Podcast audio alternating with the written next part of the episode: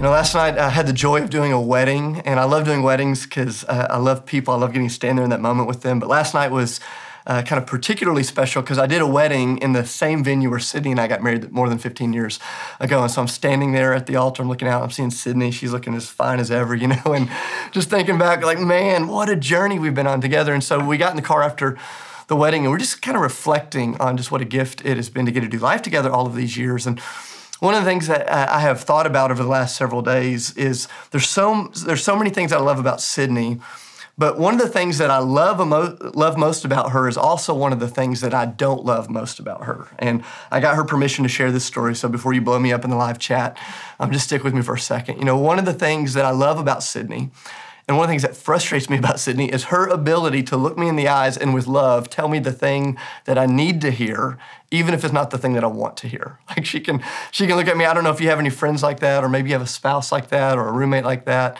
Uh, maybe a mentor like that, somebody that has the ability to look you in the eyes and to tell you the thing that you need to hear, not necessarily the thing that you want to hear. But that's one of the things that I've always loved about Sid and truthfully, it's also the thing that sometimes drive, drives me crazy, especially when I'm in a season of confusion or uncertainty or pain. I could tell you so many uh, examples where she's done this, but one of the things, one of the memories that I was reflecting on this week was back years ago, right after Ethos had gotten started. Sydney was working as a physical therapist. I was working multiple jobs at the time. And truth be told, I was not living a very healthy, balanced life, spiritually, physically, relationally, any of that stuff. And so I remember this one night in particular, I was sitting on the couch at the house we used to rent off of Shackelford Road. Sitting there, it was about 9.30 at night. Sid was on the other end of the couch. It was the moment where we were supposed to be hanging out, kind of connecting. But kind of in typical fashion for those days, I had my laptop out and I was just cranking away at work at 9.30 at night. And she looks over at me and she said, Dave, she said, you look terrible. Now, I, I, don't know if you have the gift of encouragement. I don't know if you've ever tried to like bolster someone's spirit in your life. That's probably not the best line to lead with, but that was that was the moment. She's like, "You look terrible," and I'm like, "Like, what do you mean?" And she said, "Your face, it looks awful. You look worn down. You look haggard. You look tired. You look stressed out." And she literally she goes a step further. She said, "I want you to go in, into the bathroom, look in the mirror, and see how rough you look." Now, here's a pro tip for you guys this does not work both ways. You can never say that to your wife. I don't care what's happening. Don't ever tell her that truth. Like, but she can say that to you. And so I went to the bathroom. I looked in the mirror, and man, I, I looked worn out. I looked, I looked run down. I remember coming back and sitting on the couch. And it's just one of those moments where she began to, in love, tell me some of the things I needed to hear, even though it wasn't the things that I wanted to hear. And what I have found over time is when somebody loves you enough to do that, it actually leads you to life that something begins to break loose in you and somebody loves you enough to just say, hey, here's what you need to hear. And it, it's sort of the love hate relationship I have with the book of James at times. You're going to notice this is that we summed up the book of James like this if you were with us last week. We said it's a really good letter from a trusted friend in the middle of a hard season. And that's what this is. It's not just a book. He didn't write this in a coffee shop to a bunch of people that were just crushing it in life. He, he wrote this letter to the church that had been scattered. They were being crushed by life. They were losing jobs, they were losing their homes, they were losing their lives for Jesus. And here, James, this trusted friend, he writes them this good letter. And the reality is, there's times when the letter is very encouraging. You know, Sydney can be very encouraging to me, and she often is very encouraging. And it's how he opened the letter last week. You know, if you're with us, he looked at these people that were struggling in life, and he just comes out of the gate with all of this encouragement. He says, Remember who you are in the midst of this. You are servants of God. You are living in the bigger story of God, and you've been scattered for the glory of God. And so there's all of this encouragement. But we're going to get to verse two this morning. And all of a sudden, James is going to sit down on the couch and he's going to say the thing that so many of us need to hear, even if it's not the thing that we want to hear. And what he's going to begin talking about this morning is the reality of suffering, the reality of hardship, the reality of struggle, the, the role that that plays in the life of a Jesus follower. And here's what I want to just say at the outset before we even jump into the word. There's some of you this morning, you are struggling. Life is falling apart. You've lost your job. Relationships are struggling. Your faith is struggling. Maybe your health is failing. I don't know what's going on this morning. But what I have learned in my own journey is when I'm in a season of hardship, the last thing I want anybody to do is to speak to me about more hardship. And there's gonna be this temptation maybe for you to turn off the live stream, to check out, to kind of ease the pain. But I wanna encourage you to stick with us this morning because I believe Jesus has something to say to us through his half brother James that's writing the letter. But I think this message really, really matters, not just for those of you that are struggling right now. I think it's eh, extremely relevant for two reasons. And I don't know if you take notes, but at least plant these two reasons in your heart because I think they're going to just carry as we go through the book of James together over the next several months. The first reason I think this message on suffering is so important is because James is going to remind us if you're a human being, or if you know any human being. So hopefully that applies to every one of you. Either you are a human or you know a human. If you're a human being, the reality is you have suffered Maybe you are suffering and you again will suffer one day in the future. You'll be tried, you'll be tested. And so, what James is going to say is this conversation, whether it feels relevant now or in the past or in the future, the reality is it is relevant to you. It is a universal experience to suffer as a human being. But that's not the only reason this is relevant to me. Part of the reason I believe it's relevant is not just our universal human experience, I believe it's the unique experience that we as followers of Jesus have. And here's what I mean by this is Jesus over and over he's going to say, "Hey, if you are my follower, you're not just going to suffer. You're not just going to be tested because you're a human being. You're going to be tested uniquely because you're with me." And what Jesus says in Mark chapter 4, when he's telling the, the, the parable of the four different soils, he says, There's a lot of people who early on in their life they get really excited about Christianity. They get really excited about Jesus. He said they're like the seed that's planted in shallow soil and their life springs up and everything's good, but the moment persecution or hardship or suffering come into their kind of the forefront of their minds, he says they walk away from the faith. That's what Jesus talks about when he says, as we as human beings approach the end of all things, as we as we race towards that moment when Jesus is going to physically return to earth to judge the living and the dead, to reign in the new kingdom, the new heaven and the new earth. Jesus says, as we approach those days, suffering, hardship, testing is going to increase for followers of Jesus specifically. And there's these sobering words that he says in Matthew chapter 24. He says, because of the increase of wickedness, because of the things that the world is going to go through, the love of so many Christians for God is going to grow cold. And so I think this is relevant, guys, not just because you're a human being that's going to experience the universal reality of suffering, but because you, as a follower of Jesus, are going to experience this uniquely. And if you don't know what to do with it, the scriptures say you'll be tempted to abandon Jesus when suffering comes. And so James is going to sit down and he loves us enough to sit on the couch and to say, Hey, I want to say the thing to you that you need to hear. Even if the thing it's the thing that you don't want to hear. Because I believe that what God is doing in the midst of this matter. So let's look at James chapter 1. We're going to start in verse 2 together. This is the word of the Lord. It says, Consider it pure joy, my brothers and sisters, whenever you face trials of many kinds, because you know that the testing of your faith produces perseverance. So let perseverance finish its work in you so that you may be mature and complete, not lacking anything. If any of you lacks wisdom, you should ask God who gives generously to all without finding fault, and it will be given to you. But when you ask, you must believe and not doubt, because the one who doubts is like a wave of the sea blown and tossed by the wind. That person should not expect to receive anything from the Lord, because such a person is double minded and unstable in all that they do. And so there's so many things that we could unpack right here from these few verses out of James 1. But uh, I'm just going to kind of follow a framework to help us get our minds around this message of gospel suffering together. And if you take notes, just kind of three, three aspects we're going to wrestle with. One, we're going to talk about the bad news of suffering. Then we're going to talk about the good news of suffering. And then we're going to look at what James kind of says are the what to do's of suffering. Like, what do you do to stand strong in the middle of it? So let's, let's just start with the bad news. Let's rip the band aid off. Let's get like right at the thing that James is going to say. Look back at verse 2 with me. He says, Consider it pure joy, my brothers and sisters, whenever you face trials. Whenever. I don't know if you write in your Bibles, you should underline that word whenever he doesn't say if you face trials, he says whenever. And so if you take notes, there's kind of two things that I want us to notice under the bad news of suffering. And the first one is this is that you should expect trials in your life. You should expect trials. You don't need to worry about them. You don't need to be fearful of them. You certainly don't need to pray for them, but you should expect them. Like right out the gate, James says, this is not just something that some of us experience. It's not just something that, you know, kind of the few unlucky experience. He says this is something that all human beings experience, but especially those that are walking with Jesus. Like if you are walking with Jesus, you should expect that trials are going to come into your life, that hardship, suffering is going to come into your life. I remember when I was in college, I had this great job where I worked at an after, uh, after school kind of program, and it was an amazing job. I got paid way too much to do way too little. That's the best kind of job. But basically, what I would do is I'd hang out with kids, help them with their homework, and then we'd play games until their parents would show up to get them after school. And there's this one kid in particular that I loved. His name was Joshua.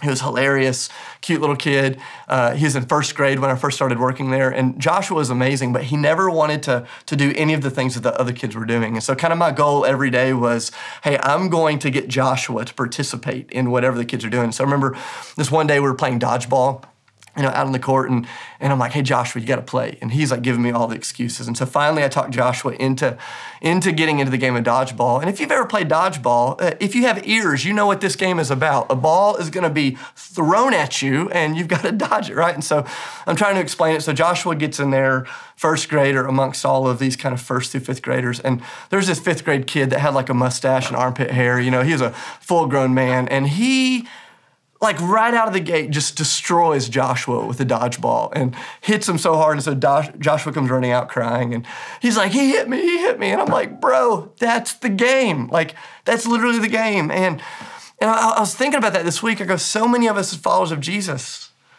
we go into life as though, hey, we're with Jesus. Everything should be easy, comfortable, good, normal, wonderful.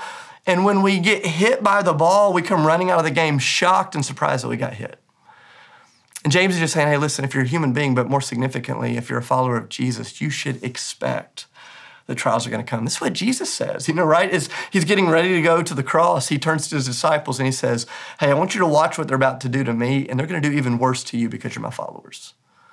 That's what he says in John chapter 16. He says, In this world, you will have trouble but take heart because I've overcome the world. It's what Peter says in 1 Peter chapter 4 verse 12. He says, "Don't be surprised when you find yourself in this fiery ordeal when you're in the middle of trouble, when you're in the middle of struggle." It's what James picks up on here. He says, the bad news when it comes to suffering, you should expect it. Number two, in regards to the bad news, is not just that you should expect it, it's that you should expect trials to come in many different shapes and sizes. You should expect many kinds. Look at this in verse 2. He says, Whenever you face trials of what? Of many kinds. In other words, James says sometimes it's going to be a relational struggle. Sometimes it'll be a physical struggle. Sometimes it'll be a financial struggle. Sometimes it'll be a struggle that's going on with someone you love. Sometimes it'll be a spiritual burden or an emotional burden. Or sometimes it'll be all of those things rolled into one. What James says is not only can you count on suffering and trial to come, but you should expect it to come in many shapes and sizes. There'll be times when you see the, the trial coming. I think about my friend who's a part of our church family years ago. He was just an amazing web developer. He was working for a firm here in the city, and his firm was given a contract by one of the largest men's magazines in the world. And they asked this firm to, to develop their website, and, and they're so excited what this was going to do uh, for their business. So they came to my friend and said, Hey, we need you to help lead this project to develop the website. But my, my friend was immediately, he was burdened by this because this magazine has made all of their, their profit off of the objectification of women and off of keeping men in deep habitual sexual sin. And he just thought, Man, I can't do this as a follower of Jesus. So he prayed about it and prayed about it, went back to his boss and said, Hey, as a follower of Jesus, I can't work on this project. I need to be excused from it. And the boss said, I'll do one better. I'll excuse you from your work altogether. Pack up your things, you're done. And there's this moment where my, my friend found himself in a trial in the testing of his faith. And the truth is, he kind of saw that coming, but it didn't make it any easier. Some of you have experienced that before. There are other times when trials come your way, hardship comes your way, suffering comes your way, and you never saw it coming. It's the phone call you get when you find out your mom has cancer. It's what you find out when you realize your spouse has been cheating. It's what happens when your kid cycles back to that addiction. It's what happened earlier this year when some of you, uh, got, your homes got hit by the tornado in the middle of the night. Or it's what's happened to all of humanity as COVID has kind of turned things on its head. There's seasons when the testing, when the trial, when the suffering, when the hardship comes in a way you didn't expect it. it comes in different shapes. But James starts with the bad news. He says, Hey, here's the deal. He said, You should expect it, and it's going to come in many shapes and sizes. Welcome to church. How's that for like an uplifting message? Like, you know, you logged on this morning, and I'm like, Your life is about to get wrecked. But, um, you know, James, he loves us enough to just tell us the truth. He says, Hey, some of these things are going to be hard. But he doesn't stop with the bad news. There's so much good news in the middle of this. And if you're going to sum up the good news this way, it's that Jesus never wastes an ounce of your suffering. Jesus never wastes an ounce of your pain. And I want you to hear me so clearly. If you've checked out, like please dial back in with me for just a moment. Um, the scriptures are clear that, that suffering doesn't always come from God. hardship doesn't always come from God. It doesn't mean that, that God is trying to test you or prove you. There's times that hardship comes from God.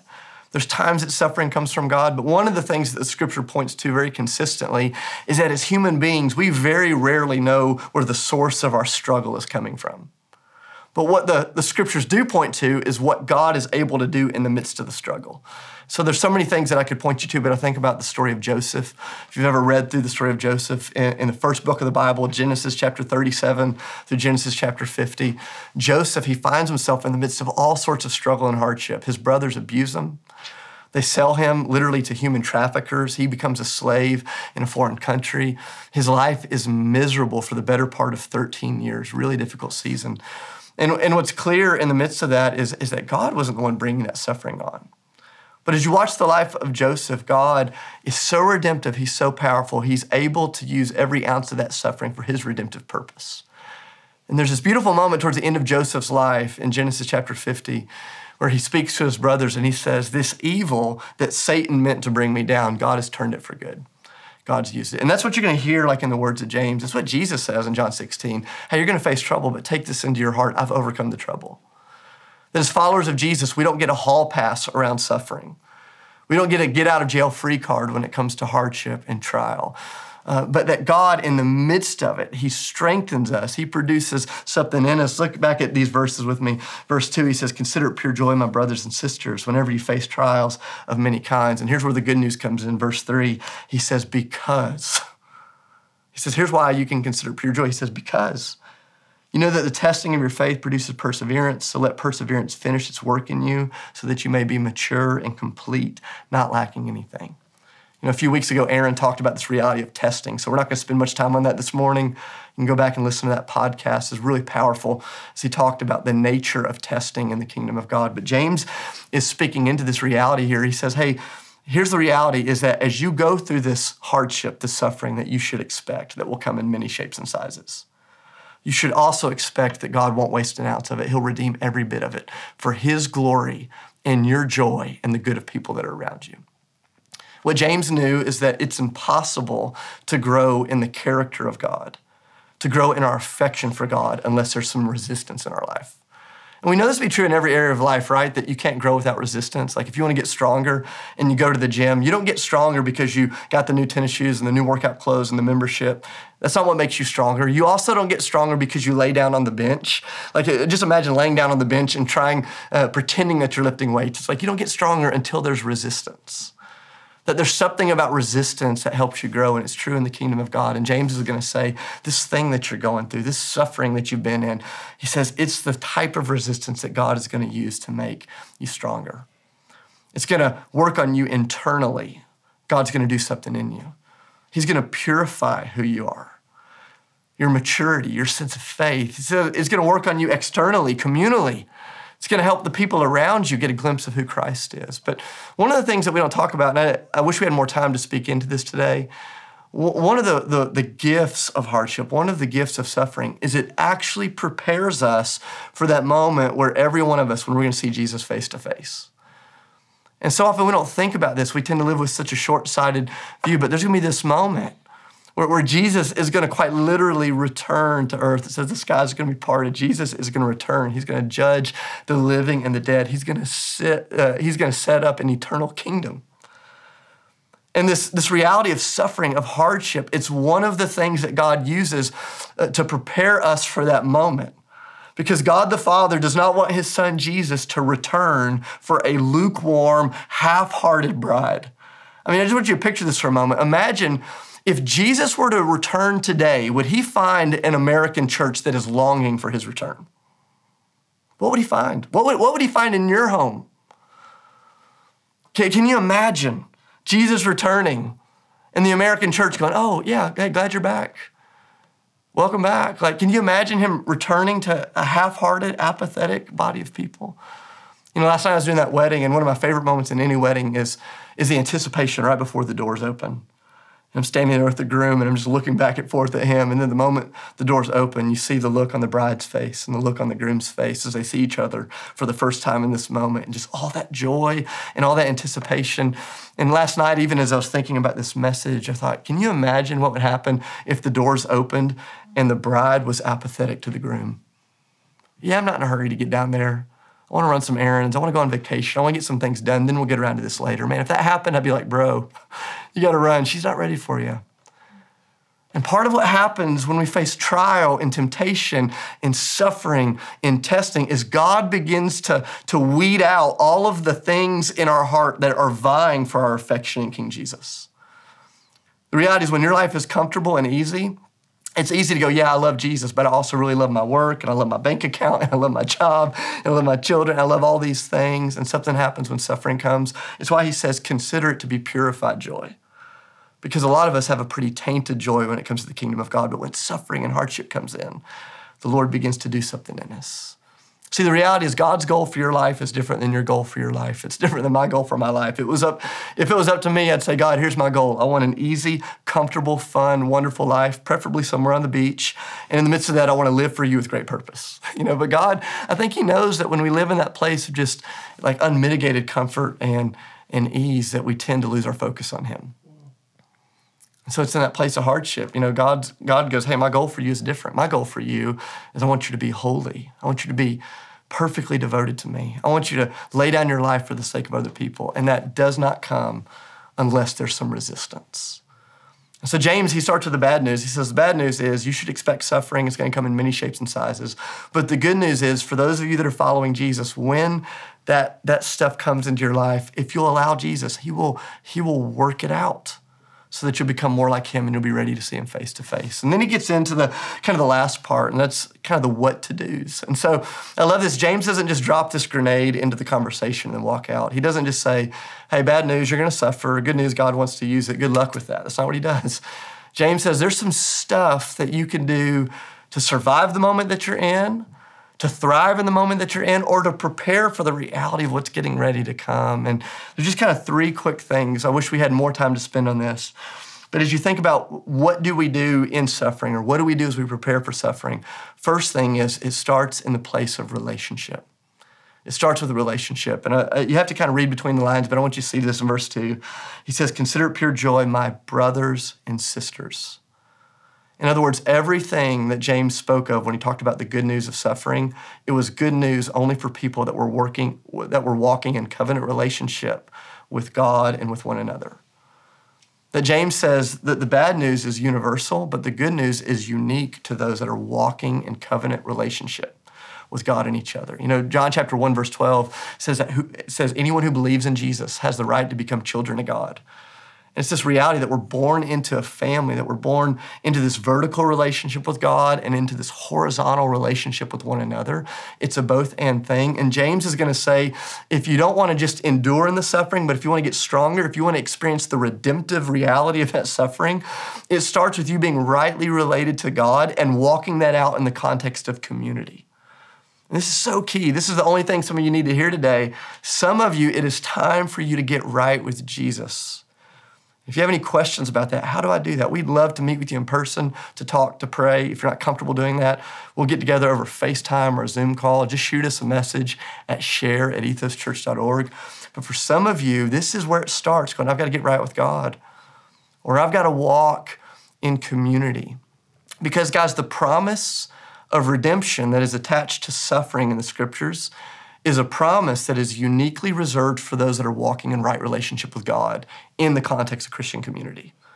So often I hear Romans 8:28 completely butchered and misquoted. We love to quote the first part of Romans 8:28 that says, you know, that uh, God works all things for the good. And that's where we stop. God works all things for the good. That's not what Romans 8:28 says. It says God works all things for the good of those who love him and who live according to his purposes. That the promise is not that God just works it all out because you're a human being. The promise is that God works it all out because you're a human being surrendered in right relationship to Him in the context of community with other people. And so, what do you do as you think about the moment you're in or the moment that's coming? It's you assess, man, am I a good relationship with God? Am I walking in Christian community? A second thing that James gives us to do, it's not just about relationship. Second thing, it's about how do we shift our perspective? Let's deal with kind of this crazy statement that James makes at the beginning of verse 2. He says, Consider it pure joy. I know it sounds sacrilegious, it sounds like he's a madman here, but you, you, read this and you go, James, what are you talking about? What are you smoking, man? Like, consider it pure joy when you face trial. I want you to notice what James says. He doesn't say it is pure joy when you face trial. He doesn't say put on a happy face. He doesn't say sweep it under the rug. He says, no, you have to shift the way you view the trial. He says, consider it. Consider it. You have to view it the way that nobody else views it. Part of the way that you prepare for suffering, part of the way you stand strong in suffering, is that you have a shift in your perspective. You know, several months ago, uh, or several weeks ago, my youngest son and I we were coming back from a trip uh, visiting my parents, and we got on the plane. We we're getting ready to fly back to Nashville, and it was storming like crazy, just pouring rain and dark, kind of ominous clouds. And we take off, and and as we're kind of flying up through the clouds, you feel, you know, just the turbulence, and everybody's getting nauseous. And you know, people that were scared of flying were now very scared of flying, and we're going through those clouds together. But there's this moment where we burst through the clouds, and it was just beautiful. And Judah looks over at me, he's five years old, and he says, Dad, it looks like heaven up here. And something just kind of struck me. I went, man, these are the same clouds. When we're beneath them, they felt so ominous and scary and terrifying. Above them, they're so beautiful. Same clouds, different perspective. This is the invitation of the Lord in your life. It's not to ignore the clouds, it's to see them from a different angle. So Paul talks about in Ephesians 2. He says, as you're walking through earth, remember you've already been seated in heavenly places already been seated. You, you, see it from a different perspective. Yesterday, Nancy uh, Bryant, who's one of our dear sisters at Ethos, she just sent me a message. I think it was from the Holy Spirit. She sent it just kind of off the cuff, just talking about the way that God has strengthened her in hardship in her life. And she said, Dave, years ago, when I was going through a, an intense season of suffering, she said, I experienced the healing of God in my life, and it started in the place of a new perspective. She said, I'd lay in bed, and every morning in the midst of my pain, I would pray and I would worship and I would thank God for how good He was to me, even though my life didn't feel very good. And she said, and then I would start praying for other people in my life who I knew were suffering. And she said, it's amazing what happened when I shifted my perspective. She said, I didn't have to ignore everything that was going on, I didn't have to gloss over it, but I chose to see the clouds differently. James is going to say there's bad news, suffering's going to come in shape, all shapes and sizes. There's good news, Jesus wants to work through it. But if you want to experience that redemptive quality, it happens as you embrace a new relationship. It happens as you shift your perspective. And here's where we'll end. Number three, it happens as you choose to pray with faith. Look at verse five through eight. It says, if any of you lacks wisdom, you know, so often I read this and I actually divorce it from the, the, the words that came right before it. He says, if any of you lacks wisdom, you should ask God, who gives generously to all without finding fault, and it will be given to you. But when you ask, you must believe and not doubt, because the one who doubts is like a wave of the sea blown and tossed by the wind. James says, when you find yourself in this unwanted predicament, when you find yourself in the face of trial, when you find yourself trying to navigate the uncertainty of the moment that you're in, and you need wisdom for how to live with God in the midst of it, he said, just ask Him. You pray. You say, God, God, would you help me live like you? Guys, a, sense in the core of my bones that what we're in right now as a nation, what we're in right now as, as, as a global community in, in a lot of ways, is a dress rehearsal for what's coming. The suffering, the hardship, guys, I'm just telling you, it what we're going through right now, it pales in comparison to what so many have experienced in the past and it pales in comparison to what the scriptures say will come in the future. What we're in right now, guys, it, it is a test. It is revealing something some good things, some hard things, some true things, some good things. It's, it's revealing something. And the reality is, I'm, I'm so convinced in the core of my bones that in the days ahead, the weeks ahead, the months ahead, the years ahead, following Jesus in America is going to be more difficult than it was a couple of years ago or even a couple of months ago. Last night I was at a wedding, uh, sitting at the reception, and one of my friends, he just made a statement. He said, You know, it feels like over the last year or two, following Jesus is no longer in vogue following Jesus become more difficult. It's like, yeah, it's just it's just gonna it's just gonna get tougher in some ways. We're gonna experience the testing. We're gonna experience the trial. And guys, the longing of my heart as I've been praying for you is that in this season of mild testing, that God will strengthen us so that when the, the days of greater testing comes, none of you will turn from the faith so that none of you will walk away, so that none of your love for Christ will grow cold. And if your love for Jesus has grown cold in this season, that God would use this as a wake up call, that something would stir in you, and your affection for King Jesus would begin to burn bright again. I love that moment where Jesus is talking to his disciples at, at, the Last Supper, and he looks at Peter in particular, and he says, Hey, Peter, tonight you're gonna be tested, and you're gonna be tested so hard, your life is gonna do everything but break completely. And it seems like in that moment, Jesus knew what Peter was going to get ready to go through. You think that Jesus would say, hey, buddy, you need to avoid this. Don't, don't go to that place. But instead, Jesus says, you're going to go through it. And I've prayed for you. And when you come out on the other side stronger, I want you to strengthen your brothers. I love what the book of Hebrews says is that Jesus lives constantly to intercede for his people. Think about this. In the midst of the trial, in the midst of the struggle, you're never alone. King Jesus is seated in heavenly places. He is praying for you. Your name is on his lips. He's praying for this church. He's praying for the city. He's praying for the nation. He's praying that the people of God in the midst of this testing wouldn't be broken, but that the gospel would raise up in us. And he says, when you return, strengthen the brothers, strengthen your family, strengthen those that are there. Guys, God's doing great stuff right now. But the great stuff is going to happen in the place of tempting and testing and struggle and suffering. And James loves us enough to say it. So I don't know where you are right now. I, don't know where you feel like God's present, or maybe you feel like God is absent. But, but I want to encourage you this morning, wherever you are in the midst of this, I want to encourage you to turn to Christ in it. If you if your relationship with him is not where it needs to be, man, reach out to us. We'd love to help you take that step. If you if you don't know how to find community in this season, reach out. We'd love to help you. You know, if you need a shift in your perspective to, to just wake up in the mornings and to praise and worship God before you do anything, to get in the scriptures, to thank God for who He is, and then to pray without ceasing that God would use this moment for His redemptive good. Right now, we're going to take communion together like we do every week. And as we break the bread and as we take the cup, literally, as you break that bread and take the cup, you're being reminded that in Jesus' suffering, there is both affliction and victory, that there's both pain and progress, that the Son of God didn't get around the pain, He went through it. And in the midst of what felt like defeat, God was bringing victory. And it's the same for us today. So I want to encourage you as you break the bread, as you take the cup in your home, to reflect on Jesus and to share in the fellowship of suffering with Jesus and ask Him to do it all He can do. So let's pray together as we prepare for communion. Father, I love you. I thank you for these people.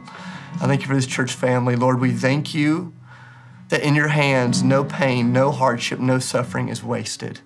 God, would you use it for your glory? Thank you for your brother, your servant James, and for the way that he can look us in the eyes and say the thing we need to hear, even if it's not the thing that we want to hear. And God, would you use it to make us stronger? It's in the name of Jesus I pray. Amen. Let's take communion together. We love you.